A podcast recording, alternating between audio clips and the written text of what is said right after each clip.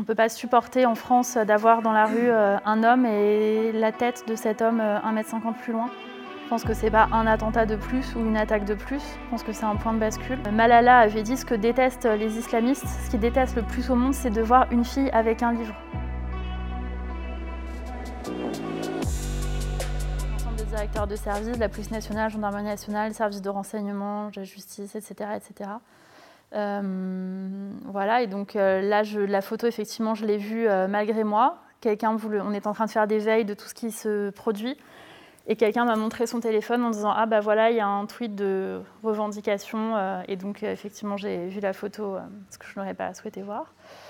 Et tout simplement, je suis horrifiée, comme tout le monde, mais je pense que tout ce que je vais vous dire n'est absolument pas original, parce que je pense qu'on a tous ressenti les mêmes choses.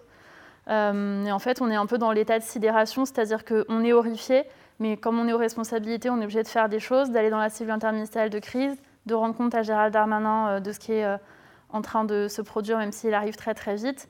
Le président de la République arrive, le Premier ministre, plusieurs ministres, le président de la République préside une cellule de crise à laquelle je suis. Donc je dois le débriefer de ce qui s'est fait et de ce qu'on a acté précédemment dans les autres cellules de crise, tout en étant en contact euh, permanent avec Gérald Darmanin qui arrive de l'avion, etc. Et ensuite, le président de la République décide qu'on va se rendre sur place. Donc on se rend sur place, lui, moi, Jean-Michel Blanquer, Gérald Darmanin qui arrive tout de suite sur place. Et là, on est au contact des forces de l'ordre qui ont géré ce qui s'est produit, qui ont mis fin à la course meurtrière de l'assassin et on, est vraiment là où ça s'est produit, en fait, sur le lieu même où ça s'est produit. Et on échange avec les personnels, avec la police, avec la police euh, municipale aussi. Très rapidement, il est assez vite établi qu'il y a assez peu de doutes sur la nature de l'acte. Et évidemment, la décapitation, c'est un pas de plus dans l'horreur, parce que la première chose, une des premières choses que je me dis, c'est c'est long de décapiter quelqu'un avec un couteau dans la rue.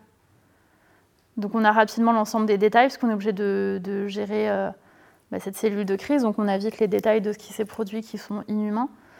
Et, euh, voilà, évidemment, là encore, c'est pas original, mais comme tout le monde, la décapitation, c'est un acte d'une, d'une sauvagerie euh, terrible. Et le fait d'avoir décapité un professeur dans la rue à 17h, devant le collège, tout ce qui se produit et tout ce qu'on apprend ajoute, euh, une couche dans l'horreur de ce qui s'est passé.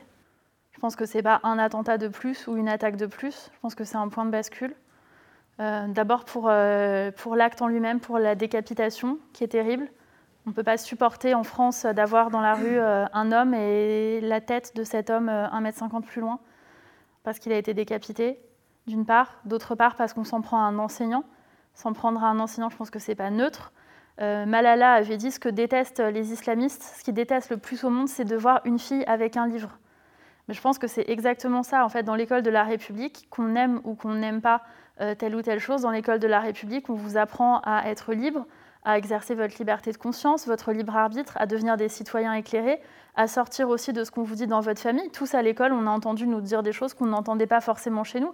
Et alors, est-ce qu'on a été d'accord, pas d'accord? En tout cas, on a réfléchi à ce sujet-là. À l'école, on est confronté à l'altérité, à l'autre. On mélange les filles et les garçons, quelque chose que détestent les islamistes, qu'ils essayent d'éviter, en enlevant les filles de la piscine, euh, en demandant à ce que les petits garçons et les petites filles se tiennent pas la main, etc. Et on a essayé de décapiter ça, de décapiter le savoir, l'éveil des consciences, euh, l'impertinence euh, à la française, la liberté d'expression, puisque c'est parce que ce professeur aurait montré les caricatures que cet acte est expliqué. Donc oui, c'est tout ça qui est, qui est tenté d'être décapité. C'est glauque, c'est glauque et insupportable. Et euh, vous savez que je ne suis pas habilitée à m'exprimer sur l'enquête, parce qu'il y a une séparation des pouvoirs, donc je ne peux pas dire si euh, ça a été fait ou pas, etc., au présent de l'indicatif, ou ni même au passé. Mais en tout cas, euh, ce qui est glauque, c'est de voir à quel point il y a des gens qui justifient ce qui s'est produit, qui trouvent des excuses à ce qui s'est produit et, et, qui rentrent dans ce débat. Et ça rejoint et ça illustre parfaitement le récent sondage qui montrait qu'il y a beaucoup de jeunes en France euh, qui considèrent que euh, ben, en fait, euh, Charlie Hebdo l'a bien mérité, qu'il ne faut pas montrer les caricatures, etc., etc. Je crois que la question qu'on doit se poser, nous en tant que membres du gouvernement en tout cas, c'est pas est-ce qu'on aime ou est-ce qu'on n'aime pas les caricatures, c'est est-ce qu'on doit se battre pour permettre toute caricature d'exister. C'est ça la question. Et vous avez dit, sans rentrer dans l'enquête, il y a un truc qui est facilement dans l'enchaînement, euh, enfin facilement au sens du terme, mais dans l'enchaînement de, ce qui s'est passé dans la journée de, l'assassinat de Samuel Paty, c'est qu'en fait, avant, on avait, on avait, le sentiment qu'on raisonnait toujours par rapport aux terroristes, comment ils sont arrivés là, comment ils ont été armés, comment ils se sont financés, etc. Là, on voit qu'il y a tout un tas de trucs qui se sont passés, qui ont été permis par des gens qui ne sont pas des terroristes. Je fais évidemment référence à la vidéo, euh, à la gamine qui raconte à ses parents, etc. Le, mec qui relève, enfin bref, tous ces trucs-là. Le, le, père de l'élève. Le père de l'élève, évidemment. Et quand, quand, enfin, pour ne pas parler que de terrorisme, mais sur le plan culturel, en fait, c'est quoi selon vous cet écosystème, vu que ça n'est pas que du terrorisme? En fait, je pense que vous avez très bien résumé la situation, et je crois qu'il faut combattre le terrorisme de la même manière, il faut combattre le discours qui précède le terrorisme. Et c'est le sens du discours du président de la République au Muro, c'est de dire maintenant on va combattre l'idéologie séparatiste, islamiste, radicale, quel que soit le nom qu'on veut lui donner, on voit bien de quoi on parle, on va combattre cette idéologie avec la même force que celle qu'on a mis pendant des années pour combattre le terrorisme. Et l'idée, c'est de dire qu'il y a une idéologie qui précède le passage à l'acte. La menace, maintenant, elle est endogène. Comme vous le disiez, avant, vous aviez des types qui arrivaient d'un autre pays, qui étaient formés, armés, et qui arrivaient sur le sol français pour commettre des attentats. Là, vous avez un jeune qui a grandi là, euh, qui a probablement euh, été en France, probablement bénéficié de tout ce que la France euh, propose pendant des années, qui probablement se serait radicalisé tout seul dans sa chambre en regardant des vidéos sur son téléphone ou en regardant son écran, et qui un beau matin décide de, passer à l'acte de cette manière-là. Et ça commence et ça se termine sur les réseaux sociaux, puisque ça commence avec la vidéo, euh, où on a euh, ce, père euh, qui lance des appels, etc. Vous avez ensuite des internautes qui donnent l'adresse du professeur, qui donnent son nom, qui essayent de partager sa photo, etc. Et ça se termine avec la photo et le tweet de revendication qui permet justement d'accéder à l'identification dans l'enquête. Donc on voit aussi à quel point, un, la menace est endogène, deux, à quel point vous avez des gens qui sont de plus en plus jeunes dans le passage à l'acte. C'est vrai pour ce qui s'est produit là, mais c'est vrai aussi pour ce qui s'est produit à Nice. Et c'est quelque chose qui est de plus en plus une constante dans les faits qui se produisent en termes d'attentats terroristes islamistes. Et derrière, vous avez aussi euh, le fait qu'il y ait des centaines, voire des milliers de complicités, quelle que soit la forme que cette complicité prend. Le fait effectivement qu'il y ait des, élèves qui identifient le professeur contre de l'argent, euh, exprime-t-il aujourd'hui des regrets? L'enquête le dira. Est-ce qu'il savait ce qui allait se produire? L'enquête le dira principe de séparation des pouvoirs, je ne peux pas vous le dire de façon affirmative, mais ma question euh, est une affirmation en soi. Mais je crois que effectivement ça nous interroge et tous les gens qui relaient les messages sur les réseaux sociaux et les gens qui appellent à s'en prendre à ce professeur. Moi, vous savez, je viens d'une famille de profs. Dans ma famille, tout le monde est prof à part moi. Et moi, j'ai toujours entendu mes parents dire, à ma mère qui était euh, instite quand j'étais petite, dire Moi, je vais pas voir le boulanger pour lui expliquer comment il doit cuire sa baguette. Pourtant, moi, tous les jours, il y a des parents qui viennent m'expliquer que si l'enfant a des mauvaises notes, c'est parce qu'il est surdoué ou parce qu'il est génial, etc. Euh, et qui viennent m'expliquer que l'enfant euh, à qui on a mis une punition ou à qui on a mis une mauvaise note, c'est vraiment pas de sa faute, c'est la faute de l'enseignant avant tout, et que c'est la méthode de l'enseignant qui est mauvaise et qu'il faut revoir. Donc je crois qu'il est aussi peut-être temps de se dire que enseigner c'est un métier, un métier qui mérite le respect, et que ceux qui pensent qu'ils seraient de meilleurs enseignants, il faut qu'ils aillent passer le concours pour devenir prof. Mais on peut aussi se dire qu'il est temps peut-être de respecter le travail qui est mené dans les classes par les enseignants. Ça a à la fois la forme du type qui n'a pas voulu serrer la main de la préfète, euh, je me suis rendue dans le Tarn pour la soutenir, euh, qui lui a dit non, vous êtes une femme, je ne vous serre pas la main, ma religion me l'interdit. C'est un bout euh, de cette idéologie. Il a été condamné en justice. Il a fait appel. Et c'est pour ça que tout ça, le président de la République l'avait identifié. Et c'est pour ça que depuis des mois, le président a voulu que le gouvernement travaille sur un projet de loi contre les séparatismes pour euh, remplir les trous dans la raquette, combler les zones grises de la loi et faire en sorte que tout ce qui à l'heure actuelle n'était pas illégal eh le devienne. C'est le cas par exemple sur euh, l'obligation de neutralité religieuse dans les délégations de services publics. Les types qui nous expliquaient que dans les transports, en fait, euh, c'est pas grave s'ils veulent pas qu'il y ait une collègue femme avec eux, etc., parce qu'ils ne sont pas fonctionnaires et donc ils ne sont pas soumis à la neutralité religieuse. Bon, bah ça maintenant c'est terminé, on va étendre cette obligation de neutralité. C'est le travail qu'on mène sur les associations.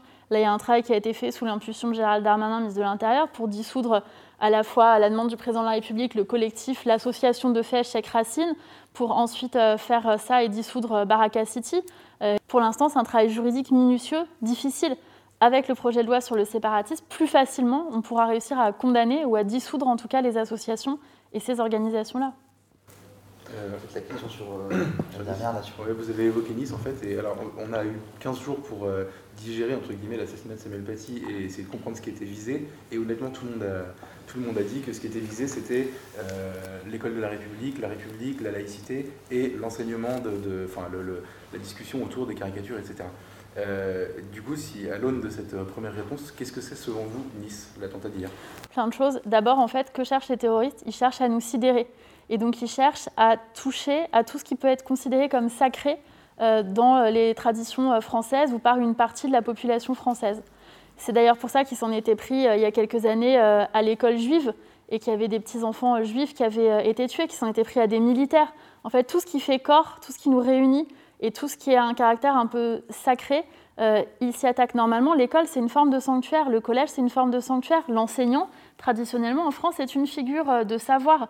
Et donc, ils s'en prennent à cet enseignant. Aller égorger une dame de 70 ans qui est en train de prier à l'église le matin, ça a vocation à sidérer le pays. Parce qu'ils savent très bien qu'on a tous dans nos familles, dans nos proches, quelle que soit notre religion, qu'on soit croyant ou pas, c'est même pas le sujet, on a tous euh, quelqu'un euh, qui euh, va prier le matin, on connaît tous des dames pour lesquelles, du coup, on tremble. Et puis par ailleurs, ils s'en prennent aussi à la liberté de culte. C'est-à-dire en France, contrairement à ce qu'ils veulent faire croire, la laïcité à la française, la laïcité, ça n'est pas la haine des religions, c'est un principe de séparation des églises et de l'État et un principe de liberté de conscience et de liberté de culte. Vous pouvez changer de religion, vous pouvez arrêter votre religion, vous pouvez ne pas croire, vous pouvez ne pas déclarer votre religion, c'est du domaine du privé. Il y a aussi une liberté de culte, vous avez le droit de croire et d'être protégé pour cela. Et tout le monde sait bien que les églises, c'est des endroits dans lesquels on rentre, dans lesquels on se sent protégé, dans lesquels on demande asile. Euh, je ne parle pas uniquement de l'œuvre de Victor Hugo autour de Notre-Dame de Paris pour prendre des références euh, laïque et œcuménique avec beaucoup de guillemets, mais je, pense à ce qui s'était passé euh, par exemple avec le mouvement des sans-papiers il y a quelques années, qui était rentré dans l'Église. Voilà, on sait qu'en France, traditionnellement, comme dans énormément d'endroits du monde, rentrer dans une église, c'est aussi faire un acte de se mettre sous une forme de protection, qu'on soit croyant ou pas, encore une fois. Donc c'est aussi s'en prendre à la liberté de culte, à la liberté de conscience et aller chercher les gens là où ils ne s'y attendent pas et là où traditionnellement on a des principes qui font que ce ne sont pas les endroits dans lesquels on va euh, chercher querelle pour utiliser un énorme euphémisme à la sortie d'un collège ou dans une église. Est-ce que vous êtes d'accord pour dire que euh, comme euh, on a dit, c'est la République qui est visée après Samuel Paty. D'ailleurs, au Muro, Macron dit 80 soit République et 27 fois le mot France. On en a 17, je crois. Ah oui Dont dans des formules. C'est ça le sens de la question. Est-ce que là, ça. Et après Nice, il a dit de France, dans sa petite déclaration devant la basilique.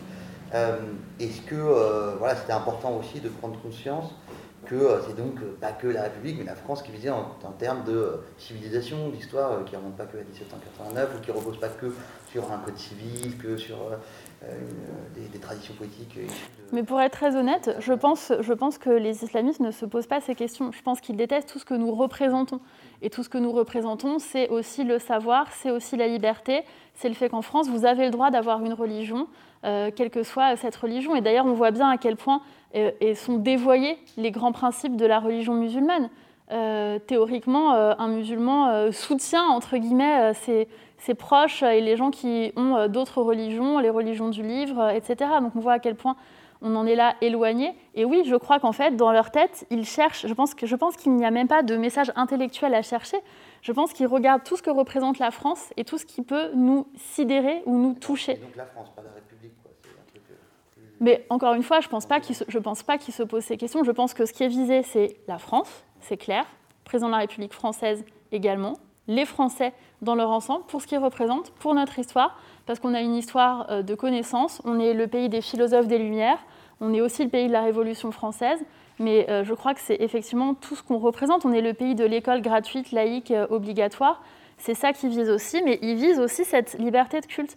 Et encore une fois, c'est la même chose quand ils s'en prennent à une église, c'est la même chose que quand ils se sont pris à une école juive en allant chercher une petite fille, en la traînant par les cheveux et, en allant euh, assassiner euh, des enfants ou en s'en prenant à des militaires. Ils prennent les grands symboles de la France, l'église du village, l'école, voilà, et ils vont chercher tout ce, qui est, tout ce qui est pour eux symbolique à leurs yeux. Et tout, encore une fois, j'insiste vraiment là-dessus, ils cherchent à faire mal. Et donc leur réflexion, c'est pas contre quoi on va s'en prendre parce que philosophiquement, tel est le message que l'on voudrait envoyer. On voit bien que ce n'est pas un grand intellectuel, euh, le monsieur qui a, proféré euh, ces actes inadmissibles, mais ils cherchent simplement qu'est-ce qui va nous faire mal et qu'est-ce qui va nous sidérer. Là, on est tous dans une pièce, je n'ai pas la moindre idée de quelles sont vos religions respectives. Vous savez à peu près pas, en vrai, dans ma sphère privée, quelle est ma religion. Vous savez pas si le dimanche je vais à l'église, si j'ai un tapis de prière chez moi, s'il y a une mezouza, euh, si mes enfants sont baptisés. Vous ne le savez pas. Parce qu'on n'a pas besoin de le déclarer, parce qu'on est dans un pays où la sphère publique euh, est séparée de la sphère religieuse. Et inversement, une personne qui souhaite pratiquer sa religion peut le faire librement, publiquement, et doit être protégée euh, pour cela dans sa liberté de conscience et dans sa liberté de culte et dans ce droit à pratiquer une religion. Et ça, c'est une particularité, une des grandes particularités de la France, et ça nous est reconnu dans le monde. Moi, j'ai fait un déplacement la semaine dernière pour soutenir des femmes yézidis que le président de la République a souhaité accueillir en France parce qu'elles sont persécutées par Daesh. Comme vous savez, il y a eu un génocide en Irak, notamment vis-à-vis -vis de la population yézidi. Les hommes ont été massacrés et les femmes ont été réduites à l'esclavage sexuel. Et le président de la République s'est engagé à recueillir euh, une centaine de ces femmes sous l'impulsion de Nadia Mourad, qui est prix Nobel de la paix, avec leurs enfants et leurs familles en France. Et moi, j'étais frappée que toutes ces personnes ont toutes commencé leur intervention par Bonjour, je suis Yézidi et je veux dire merci au président Emmanuel Macron et merci à la France de nous accueillir. On est très heureux que vous nous ayez accueillis. Merci pour votre engagement. Merci de nous sauver de Daesh et bravo pour votre combat contre l'islamisme. Donc je le dis parce que parfois on dit oui, tous les pays euh, euh, tous les pays du monde sont contre ce que fait la France, président de la République, etc. Il y a aussi une énorme majorité silencieuse qui vit sous le joug de Daesh, sous le joug de l'islamisme, qui sont les premières victimes de l'islamisme dans le monde et qui ont envie de s'en sortir, d'en être sauvés, de s'en sauver eux-mêmes aussi surtout, et qui sont grés euh, à ce que fait la France là-dessus. Et sur le volet des relations diplomatiques, bah, nous, très simplement, euh, après les propos du président Erdogan, qui effectivement n'a pas présenté ses condoléances euh, après la décapitation de Samuel Paty, le ministre des Affaires étrangères, Jean-Yves Le Drian, a annoncé que nous avions fait revenir notre ambassadeur. Il a été rappelé pour consultation et, pour suite à donner sur les propos qui ont été tenus. Mais nous, ce qui nous différencie des terroristes, des islamistes et de tous les autres, c'est que nous, on a un cadre et on essaye de rester dans ce cadre, dans ce cadre qui est l'état de droit, dans ce cadre qui est quels sont les partenariats internationaux, dans ce cadre qui est qu'est-ce qu'on fait d'une relation diplomatique, non, une relation diplomatique, c'est pas se jeter des anathèmes et des insultes à la figure et faire une surenchère, etc. On reste dans ce cadre. Est-ce que, euh, au regard de ce qui s'est passé depuis 15 jours, euh, néanmoins, il faut s'interroger sur justement notre cadre juridique euh, général? Bah, que les gens en ont marre et qu'il y ait une, un ras-le-bol généralisé vis-à-vis de tout ce qui se passe, non seulement je le comprends, mais je le partage. Et moi, je partage votre analyse. Moi, quand je regarde dans mon entourage, et qui est plutôt, euh, je suis, euh, la personne la moins de gauche euh, de mon entourage, si je peux le dire de cette manière, dans le sens où j'ai énormément de, ma famille et mes amis sont plutôt des gens qui sont à l'AREM ou au Parti socialiste, voire dans d'autres partis à ELV, au Parti communiste et dans d'autres partis de gauche. Et j'ai beaucoup, beaucoup de gens qui m'ont envoyé des messages après ce qui s'est produit en me disant bon, quand est-ce qu'on expulse tous les étrangers radicalisés? Et c'est pas des gens, euh, pas des gens euh, de droite ni d'extrême droite, ce sont juste des gens qui en ont marre et qui ont envie euh, que les choses s'arrêtent et qui ne supportent plus ce qui se produit. Et moi, ce que j'observe, c'est qu'en fait, on a déjà un arsenal législatif très dense sur beaucoup de sujets qu'on peut mettre en œuvre. Et donc, c'est ce que le ministre de l'Intérieur s'est employé à faire depuis ce qui s'est produit, mais même précédemment. Souvenez-vous, quand Gérald Darmanin a annoncé qu'on avait près de 350 étrangers radicalisés qui a été expulsés, très peu de personnes ont relevé cette annonce qu'on a faite dans une conférence de presse. Euh, y a énormément d'obstacles. Là, vous avez cité l'obstacle des pays étrangers, mais en, mm. vérité, il y a les, toutes les juridictions, ce qu'on appelle maintenant les cours suprêmes, enfin, en gros, le, Cour de justice de l'Union européenne, euh, Cour européenne des droits de l'homme, Conseil constitutionnel, parfois Conseil d'État, mm. qui en fait ont des, dizaines de, de, raisons de s'opposer à l'expulsion d'un clandestin, même quand il est, enfin, d'un étranger, même quand il est dangereux pour nous. Et la question de renverser la table, c'est. Euh, c'est enfin pour le dire euh, sans, s'appuyer sur moi, c'est l'ancien secrétaire général du Conseil constitutionnel qui fait une interview dans le Figaro hier que hum. Vous avez vu passer, qui vous décrit en fait un truc où il faut en effet renverser la table, sinon vous n'avez aucune chance d'avoir la prise sur quoi que ce soit. Pardon, mais de, quoi on parle? Quand on parle de la Cour européenne des droits de l'homme, on parle d'une juridiction dans laquelle il peut y avoir des recours. Ce n'est pas une juridiction qui nous empêche d'agir, elle n'entrave pas notre action. Donc on prend acte euh, de l'existence de la Cour européenne des droits de l'homme. Elle rappelle un certain nombre de grands principes et c'est heureux. Et je pense que c'est bien qu'il y ait encore une fois un cadre, un état de droit, des grands principes, etc. En revanche, à un moment, le politique prend ses responsabilités. Et je crois que personne ne peut imaginer. Pardon Vous êtes sûr qu'elle ne nous entrave pas la Cour moi, moi, ce que je vous dis, c'est qu'il y a une affaire de volonté et de volontarisme. Et quand vous avez Emmanuel Macron, Gérald Darmanin, Marlène Schiappa qui prennent ces décisions-là, qui les actent et qui les mettent en œuvre, on les met en œuvre. Et ensuite, s'il y a des gens qui veulent faire des recours euh, vis-à-vis de la Cour européenne des droits de l'homme parce qu'on n'a pas voulu garder sur notre sol des gens qui sont en train de fabriquer une bombe dans leur cuisine, eh bien, fine, qu'ils fassent le recours et on verra ce qu'il en ressort. Mais moi, je crois qu'on ne doit pas dévoyer les grands principes. Les grands principes des droits humains, à la base, ils ne sont pas faits pour protéger euh, les terroristes ou les terroristes en puissance ou les gens radicalisés. La France est un pays qui est souverain dans ses décisions. Et quand nous prenons la décision de foutre dehors tous les gens qui représentent une menace pour la sécurité de la nation, eh on attend d'être suivi parce que je ne crois pas, et sincèrement, moi j'ai milité des années dans beaucoup d'organisations d'accueil des primo-arrivants en France, etc. Donc je le dis très sereinement et très tranquillement, je ne crois pas que ce soit contraire aux grands principes euh, européens des droits humains que de mettre dehors du pays et de renvoyer dans leur pays d'origine des gens qui représentent une menace pour la sécurité de la nation. Moi je suis même allée plus loin, et vous le savez, dans le précédent comité interministériel sur l'immigration et l'intégration en 2018, j'avais obtenu du Premier ministre Édouard Philippe qu'on puisse expulser tous les étrangers condamnés pour des faits, notamment euh, de violence conjugale, euh, de viol, etc. Et j'ai toujours été droite sur cette ligne en disant que si la maison du voisin s'effondre on l'accueille, c'est le principe de droit d'asile, et c'est ce qu'on fait avec les yézidis, c'est ce qu'on fait avec plein de personnes en France. Mais si la personne qu'on a accueillie commence à tabasser notre sœur pendant qu'on est en train de préparer le dîner, bon, on lui demande pas ce qu'il veut regarder à la télé ce soir, on le fout dehors immédiatement, et on agirait tous comme ça si c'était chez nous. Nous avons la responsabilité de protéger l'ensemble euh, des, citoyens et des citoyennes. Si quelqu'un représente un danger pour la nation, si quelqu'un est radicalisé, si quelqu'un euh, s'oppose aux valeurs de la République alors que la République l'a accueilli en son sein et, euh, l'a pris euh, et l'a fait vivre, et ben la personne rentre dans son pays d'origine. Je suis très sereine avec ça. C'est la volonté qu'on a avec Gérald Darmanin. Et on fait tout ce qui est en notre pouvoir, jour après jour. Gérald Darmanin donne les instructions aux préfets, aux directions d'administration. Il les vérifie et les contrôle jour après jour pour que ce soit bien mis en application pour expulser toutes ces personnes. Euh, juste, il y a effectivement les principes, même la Cour européenne des droits de l'homme qui nous rappelle les principes et après on adapte, enfin, vous nous dites que le mmh. gouvernement peut adapter sa politique. Je vais prendre des exemples plus précis sur les trois derniers attentats qu'on a eus. Le premier, c'est un mineur qui est jugé majeur par le département. C'est un juge mm. qui casse la décision. Mm. Et pendant... Donc là, il n'y a pas de question de radicalisation à ce moment-là. Hein. Mais juste, euh, c'est un juge qui décide, avec le mm. pouvoir qui est le sien aujourd'hui, de casser la décision. Le deuxième, c'est un Tchétchène. L'OFPRA refuse l'asile. C'est un juge qui, qui casse la décision de l'OFPRA. De la CNDA. C'est ça. Et donc la cour, oui, c'est ça, la cour d'appel euh, casse la décision. Et ensuite, le dernier qui est arrivé, donc euh, tunisien qui arrive par Lampedusa, apparemment.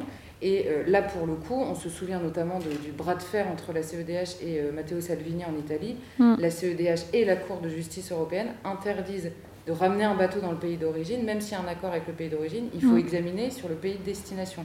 C'est-à-dire que ce Tunisien, il est aujourd'hui en France euh, de manière clandestine, mm. mais c'est plus un délit, en tout cas aux yeux de la CEDH ou de la Cour européenne de justice. Donc, outre les principes, on voit bien qu'à la fois la jurisprudence euh, la jurisprudence des juges en France, mais qui est parfois aussi euh, nourrie, on va dire, par les jurisprudences des cours euh, soit nationales, soit supranationales. Là, pour reprendre l'expression, renverser la table, c'est pas, c'est, pas un vain mot, quoi. Par rapport à ce, même à la place des juges, par rapport à votre action politique.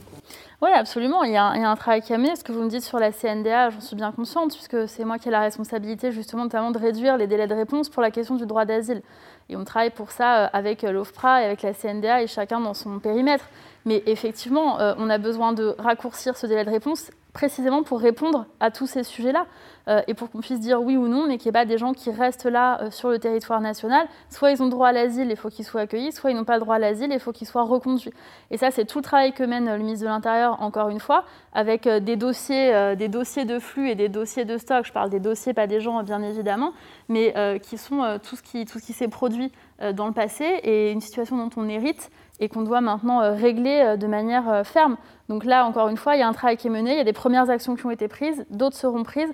Moi, je vois la présidente de la CNDA, pour tout vous dire, la semaine prochaine pour échanger sur ces grandes questions, sur la manière dont l'OFPRA répond, dont les dossiers sont traités, ce qui est envoyé à la CNDA, comment elle se réunit. Il y a une période de confinement où il était compliqué, eu égard aux mesures de confinement, pour la CNDA de se réunir.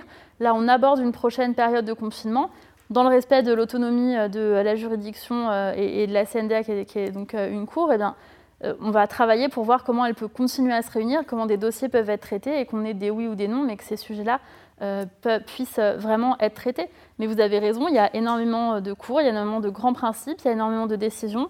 Mais derrière, il y a la volonté politique et il y a les responsabilités des uns et des autres. Parce que quand des mauvaises décisions sont prises, euh, les gens ne s'en prennent pas à la Cour européenne des droits de l'homme ou à la CNDA, les gens s'en prennent euh, aux responsables politiques et ils ont bien raison parce qu'on est là pour euh, faire notre travail. Pour un, pardon, pour un changement, il faut une révolution copernicienne. C'est-à-dire qu'aujourd'hui, c'est quand même les juges qui ont plus de pouvoir que les politiques. Je peux prendre un exemple c'est la même chose. Mais moi, j'ai appris il n'y a pas longtemps, j'ai été saisi par, par je vais dire, un maire d'Île-de-France euh, enfin le, cabinet d'un maire d'Île-de-France d'une situation marrante. C'était un Géorgien qui était euh, expulsé, qui était en centre de rétention administratif parce qu'il allait être expulsé. Il y avait eu le QTF et tout. Et sa famille manifestait tout ça. Et en fait, les associations conseillaient à ce gars-là de ne pas monter dans l'avion au moment où on allait l'amener dans l'avion. On ne peut pas lui contraindre. Euh, je crois qu'en plus, les trucs sanitaires compliquent en plus encore le. le... J'allais prendre l'exemple, mais là, il n'y a pas longtemps, j'ai assisté justement à une audience exactement en centre de rétention, l'audience qui permet de renouveler ou pas en attendant que mm. la logistique se mette en place. Alors, les, juges expliquaient effectivement qu'il y avait un problème d'abord à cause de la crise sanitaire, de manque d'avions, et donc euh, logistiquement c'était compliqué. Mais surtout, ils, évoquaient que quand il y a un refus d'embarquement, le parquet peut poursuivre derrière parce que c'est une infraction de ne pas embarquer quand vous êtes euh, expulsable. Mais que là, comme il fallait un test PCR pour entrer dans l'avion. Refuser le test PCR, c'est pas une infraction parce que ça relève de, du médical et donc euh, c'était personnel. Et du coup, le juge me disait, ça fait six mois qu'ils refusent tous les tests PCR et je suis obligée de les relâcher en fait. Ça, c'est, évidemment pas admissible. On est en train d'y travailler. On a une réunion avec Gérald Darmanin justement sur ce sujet précis que vous évoquez. D'abord sur les avions, on manque pas d'avions. Euh, au contraire, comme euh, les choses ont été gelées pendant la période de confinement est plus difficile, mais il y a des avions qui sont disponibles, donc ce n'est pas une question de moyens. Euh, la question, c'est comment on met en œuvre les choses et comment on le fait dans le respect justement des procédures de chacune et de chacun, dans le respect euh, des, différents pays qui ont leur mot à dire là-dessus. Mais ce travail et toutes les difficultés que vous évoquez, on en est bien conscient, parce que c'est l'essentiel euh, de, toutes les, de toutes les réunions, de toutes les rencontres, de tous les, les pushs qu'on donne justement à l'ensemble du système pour que ce soit fait. Et on est en train de les lever un par un, en respectant évidemment les grands principes, l'état de droit, etc. Mais encore une fois, ça ne nous empêche pas d'agir. Et sur la question sanitaire, on est en train de travailler avec Gérald Darmanin. Il est trop tôt là pour que je vous partage telle ou telle euh, orientation, mais on a bien ce point euh, en tête et on compte euh, s'organiser pour le lever. C'est-à-dire qu'en fait, à la base, il y a des grands principes fondamentaux et ces principes, ils sont dévoyés. C'est le cas sur les questions de droit d'asile, c'est le cas aussi sur les mineurs. Les mineurs en France, ils bénéficient d'une protection parce qu'on considère tous qu'un enfant, quel que soit son pays d'origine, c'est un enfant, il a besoin de notre protection, il est dans une difficulté, bah, on va l'accueillir, on va le prendre en charge, etc. En revanche, parfois on vous dit, bah, on a retrouvé un mineur euh, qui a fait je sais pas quoi, on vous montre la photo. Euh, le mec a des poils, des cheveux blancs, enfin, c'est pas un mineur, il a 40 ans. non, mais on va se dire les choses, c'est ça la vérité des, faits. Euh, et donc, face à ça, on est assez démunis. Pourquoi? Parce qu'il y a la possibilité des tests osseux, les tests osseux, encore une fois, un bon juge, pour vous dire si le test osseux dit que le type a 17 ans ou 25, un bon juge, il plaide pour dire qu'il a 17 ans. Il y a la possibilité de refuser le test osseux. Il y a la possibilité de le refuser. Donc derrière, il y a la possibilité de faire des empreintes. Moi, je suis assez favorable à la prise d'empreintes à titre personnel, à la prise d'empreintes systématique qui permet justement euh, de communiquer entre pays, comme on fait pour les majeurs. À l'heure actuelle, vous arrivez dans un GUDA, pour savoir si vous avez déjà fait une demande dans un autre pays, on vous prend vos empreintes, c'est renvoyé au fichier, et là on sait si vous avez déjà fait une demande dans un autre pays, si vous relevez de la procédure Dublin ou autre, et auquel cas il y a un partage d'informations. On pourrait très bien aller vers ça pour les mineurs.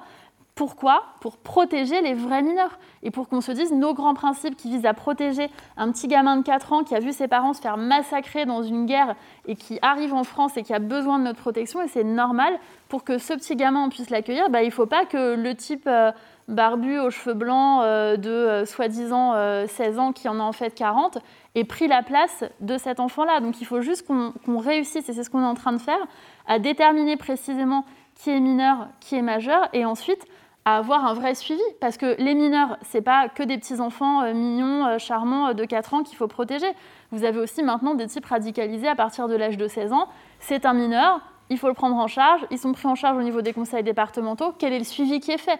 Et ça, c'est un travail qu'on est en train de mener avec les conseils départementaux pour qu'il y ait un suivi plus régulier et nationalisé euh, de ces faits-là et qu'on ait véritablement des remontées. Là, par exemple, le type de l'une des enquêtes, je peux dire laquelle, parce que séparation des pouvoirs, etc., le type de l'une des enquêtes, il ne borne nulle part. C'est-à-dire qu'on n'a pas de fichier qui nous remonte en disant quand il était mineur, il était là, là, là, il a fait ça, ça, ça.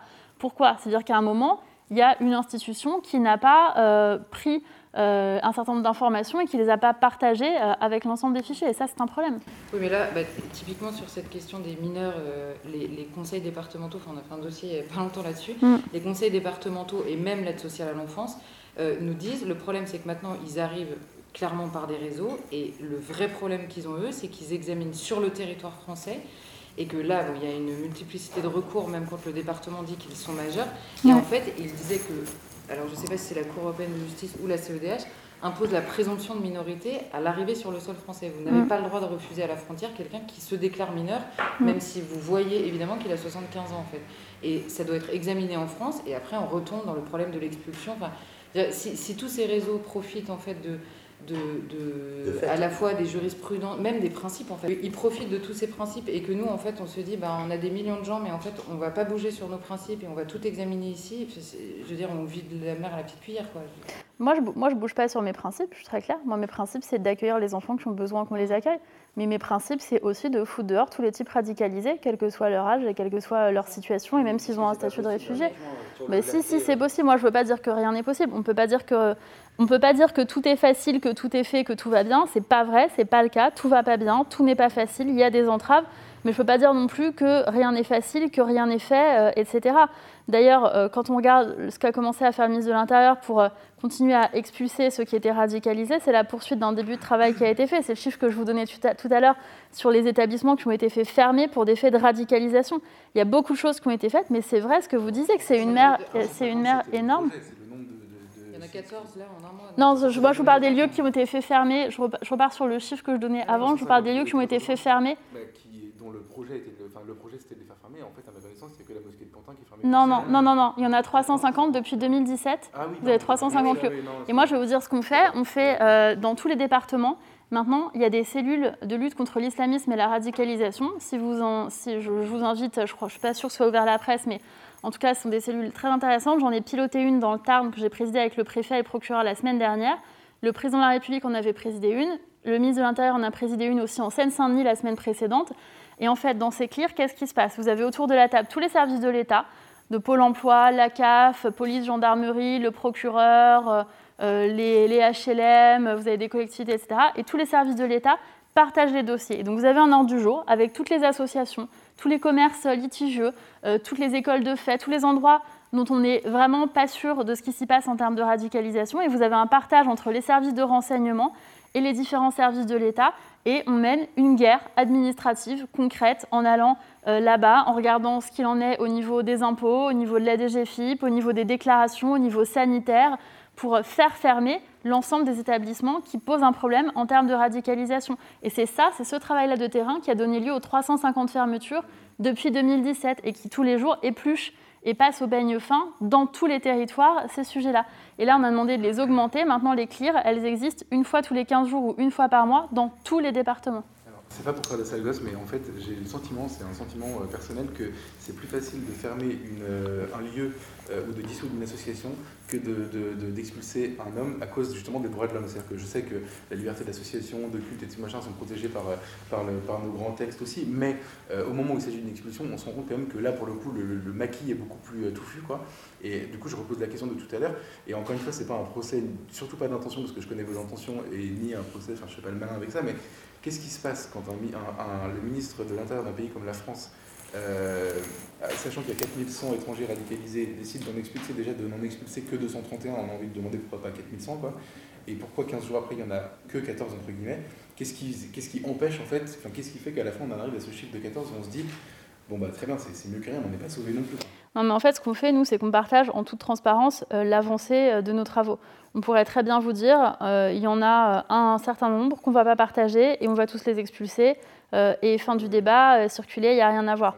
Le ministre de l'Intérieur, Gérald Darmanin, a voulu être vraiment transparent sur ce qu'il y avait. Donc d'abord sur l'évaluation, parce que la réalité, si on se dit les choses, c'est qu'il est extrêmement dur d'évaluer le nombre d'étrangers en situation irrégulière radicalisés pour un principe que tout le monde connaît bien, c'est-à-dire que euh, les types parfois sont hors radar et donc il est assez difficile de les identifier, d'une part. D'autre part, pour les, étrangers en situation irrégulière. D'autre part, identifier toutes les personnes radicalisées, c'est aussi très difficile parce qu'en fait, comme je le disais, il y a des types qui sont fichés, pas fichés S, qui sont fichés nulle part, qui sont tout seuls chez eux et qui regardent toute la journée des vidéos de lapidation, de décapitation, des appels à la haine sur la France et qui se disent Ah ouais, c'est vachement bien. Et ceux-là, on ne les a pas tous identifiés. Jeune Anzorov, là, manifestement, sa famille dit que, dirait qu'elle tombe des nues, qu'il n'avait pas l'air comme ça. L'autre, c'était un homme charmant, voilà. Non, mais tout ça, tout ça pour dire qu'il n'est il est pas toujours. Exactement. Euh, non, mais c'est terrible et je devrais pas rire, mais euh, vous m'avez perdu dans mon raisonnement euh, avec votre histoire de foot. je sais plus ce que je disais, mais oui, les repérer, les radicaliser, et ensuite là-dessus, vous avez effectivement ceux qu'on envoie, et nous on partage en toute transparence en disant, bah, on a, on en attend qu'on renvoie dans leur pays, et ensuite pour le reste, je vous disais, il y a des négociations. Donc il y a des négociations diplomatiques qui se produisent, et moi je suis très convaincue que le ministre de l'Intérieur aura un succès dans cette, euh, cette tournée diplomatique euh, avec les autres autorités et qu'on arrivera à les expulser. D'abord, euh, la législation, désolée d'être un peu basique, je vais faire un rappel aux grands principes, mais les, députés, quelle que soit leur orientation politique, c'est les, les, représentants du peuple, les représentants de la nation, donc ils ont été élus pour modifier les lois. Et si les Français ne sont pas satisfaits de la manière dont les lois sont prises, il y aura d'autres élections en 2022 et ils pourront changer leurs représentants.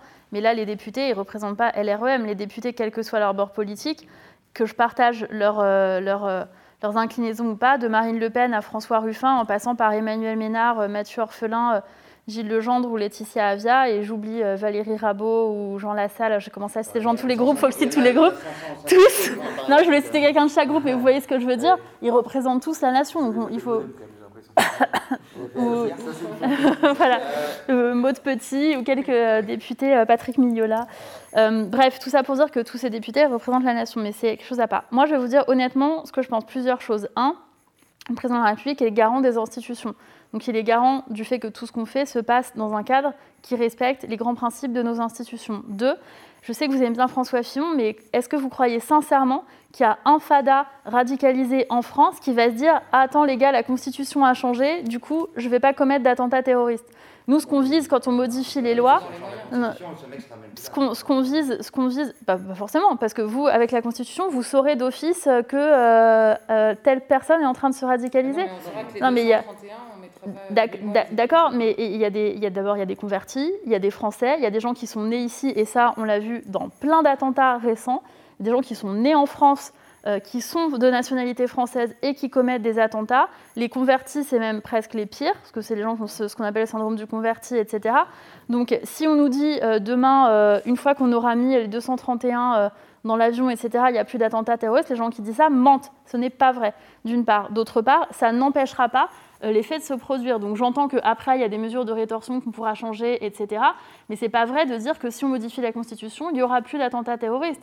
Donc nous, on vise quoi? On vise l'efficacité, à la fois pour lutter contre l'idéologie, c'est le but du projet de loi contre les séparatistes, mais moi je trouve ça autrement plus efficace de se dire on va shooter toutes les associations, on va leur fermer euh, le robinet d'argent, parce que c'est ça qui se passe. La vérité, c'est qu'il y a des financements de la part de pays étrangers sur lesquels il n'y a aucune transparence, avec même parfois des déductions fiscales en France sur les dons, etc., des choses très opaques, pas claires du tout, et qui financent ces activités-là. Si on regarde un petit peu ce qui se passe dans les comptes de Baraka City qui vient d'être dissous, on aura peut-être deux, trois surprises euh, à cet égard. Tout simplement, je vous dis, je suis d'origine corse, je comprends très bien que quand quelque chose se produise, euh, moi j'ai entendu plein de gens qui m'ont dit, euh, bah, le type là, mais pourquoi la police ne l'a pas terminé Il faut l'achever, il faut le débrancher plein, plein de gens ont dit des choses comme ça, et des gens sensés, qui ne sont pas des gens fous. Donc ce que je veux dire, c'est que cette impulsion, je la comprends, et quand on dit on est dans un état de droit, ça veut dire que nous, ce qui nous différencie des terroristes, c'est que nous, on accorde de l'importance à la vie humaine et qu'on accorde de l'importance aux règles collectives qu'on se donne. Donc nous, on ne va pas tuer en échange de quelqu'un qui nous a tués ou en vengeance. Et c'est ça ce que je dis quand on dit l'état de droit. moi, je vous dis ce que je dis quand je dis l'état de droit. Quand je dis il faut respecter l'état de droit, ça ne veut pas dire eh ben, prenons tous les recours et tout le monde fait ce qu'il veut, etc. Au contraire, c'est-à-dire on a des cadres. Parfois, c'est bien d'avoir euh, une impulsion de réponse, mais il faut qu'on se remette dans ce cadre. C'est la même chose pour les relations diplomatiques on a un cadre diplomatique, on se fait euh, insulter par un, pays, euh, etc. On ne veut pas rentrer dans la surenchère, dans une relation d'immaturité et de fusion, et on veut garder du sang-froid, garder nos nerfs et répondre dans un cadre qui est le cadre qu'on s'est donné pour euh, ces relations-là. D'abord, peut-être un mot pour vos lecteurs et lectrices sur le PGL séparatiste, parce que je ne doute pas qu'ils lisent tous vos numéros et qu'ils aient tout suivi.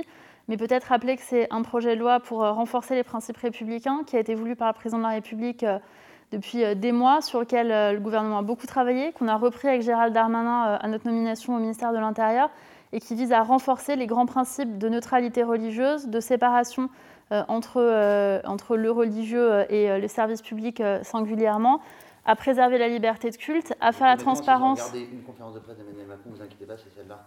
Donc ça, pour le coup, ils le savent. Euh, Très bien, donc je, je, vous laisserai euh, border là-dessus.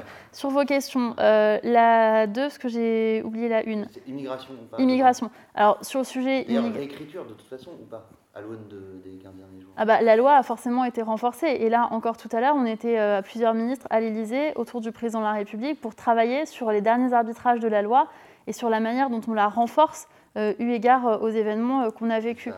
Ensuite, il y aura un débat parlementaire. Et donc, si Florian Bachelier, comme excellent député, comme n'importe quel autre député, veut proposer des amendements sur tel ou tel sujet en particulier, il sera libre à lui de proposer des amendements sur ce sujet. qu'il y ait des mesures restrictives sur l'immigration dans ce projet de loi Moi, je pense qu'il ne faut pas mélanger tous les sujets, mais on voit que parfois les sujets se rencontrent. Donc, ça peut être le cas, mais je n'ai pas de position de principe. Je ne suis pas contre le fait de renforcer la loi sur la question de, ce qu'on appelle le droit des étrangers. Je ne suis pas non plus pour. Je dis qu'il faut regarder ce qui existe en termes de loi et ce qu'on applique. Et toute la discussion qu'on a eue précédemment nous montre qu'en fait, il y a plein de lois et plein de décisions qui peuvent déjà, elles, être appliquées. Ensuite, si on doit aller plus loin, moi j'y serais favorable. Je vais vous donner une mesure dont on n'a pas beaucoup parlé, que je porte et dans laquelle on touche au droit des étrangers. Les sujets liés à la polygamie. Moi, je souhaite qu'on ne délivre plus de titre de séjour à une personne qui est en situation de polygamie et qui se présente pour rentrer en France. La polygamie, elle est contraire aux valeurs de la République.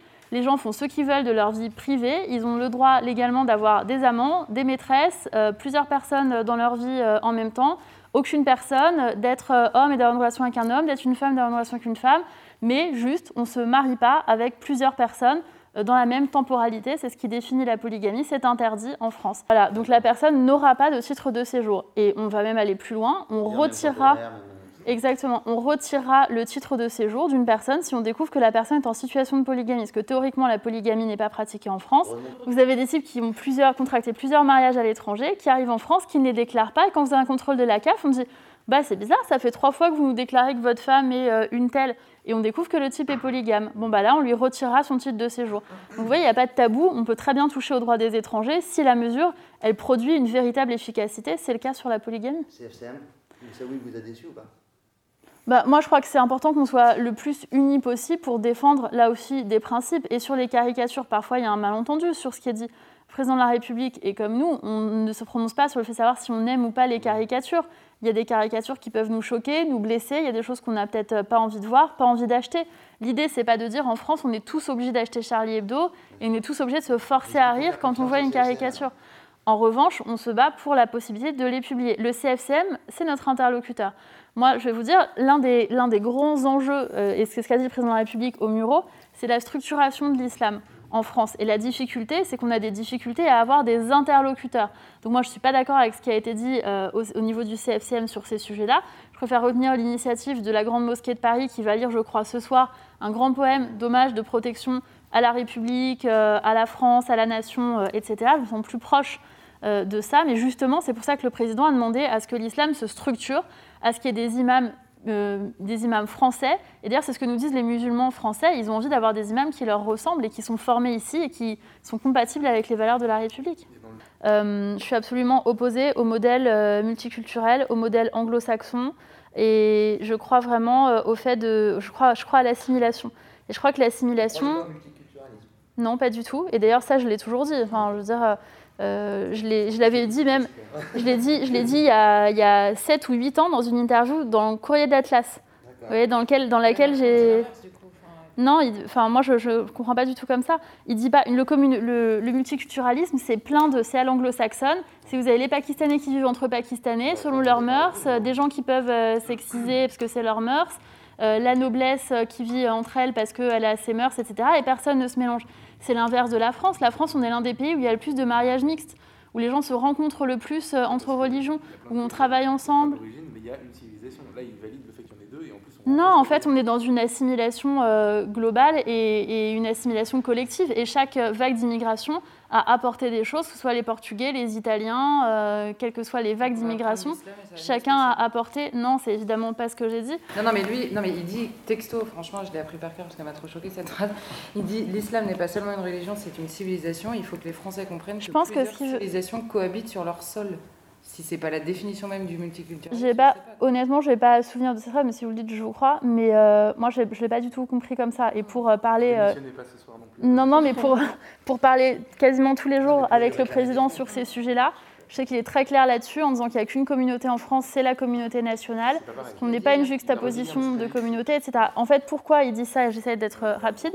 Ouais, il dit ça parce que ce que le président de la République observe, c'est que vous avez des jeunes auxquels, jeunes musulmans, auquel le seul modèle d'identification qu'on propose, c'est le modèle radical.